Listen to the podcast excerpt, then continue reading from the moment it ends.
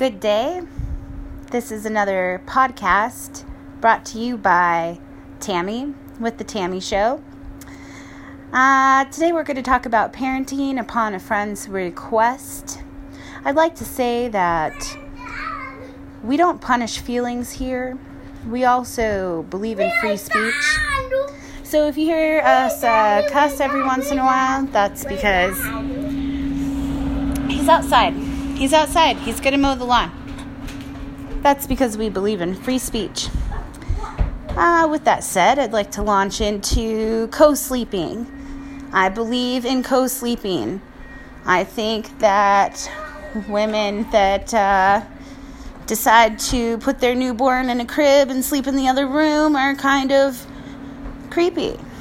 Um, with that said, my mom actually told me once when I had a newborn Lenny, go look for him. I'm doing something.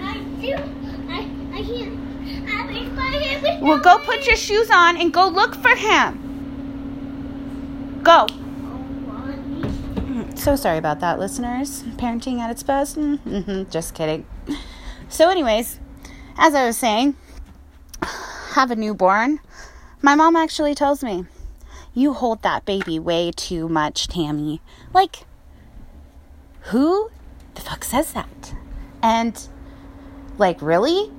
He just got out of my womb. He was used to me holding him for 24 hours. So, like, if I hold him for 12 or 15 or 16 or 18, that's still way less than I was holding him before.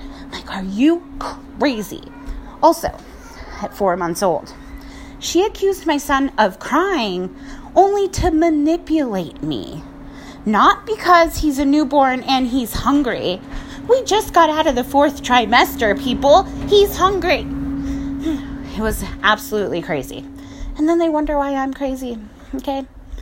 Um let's see. I don't understand how moms go around letting their children have food all over their face. Like I'm sorry. My son is like a direct result of me. He is a mini me, and I make him represent. And I'm not going to let a little mini me run around with a bunch of stuff on my face. Third, third, oh, I totally just forgot. Third, do you ever get looks when you're with a group of moms and you drop the F bomb? Bombs are bad, but when you drop it, they all just stop and stare. It's like, excuse me, I may have had a child. It doesn't mean I've had a lobotomy. Hello. Anyways, um, to all those moms out there that I offended, too bad. To all the moms out there that get me, uh, specifically my friend who I am speaking for, I love you. Anyways, I'm gonna go. Podcast over. Over and out.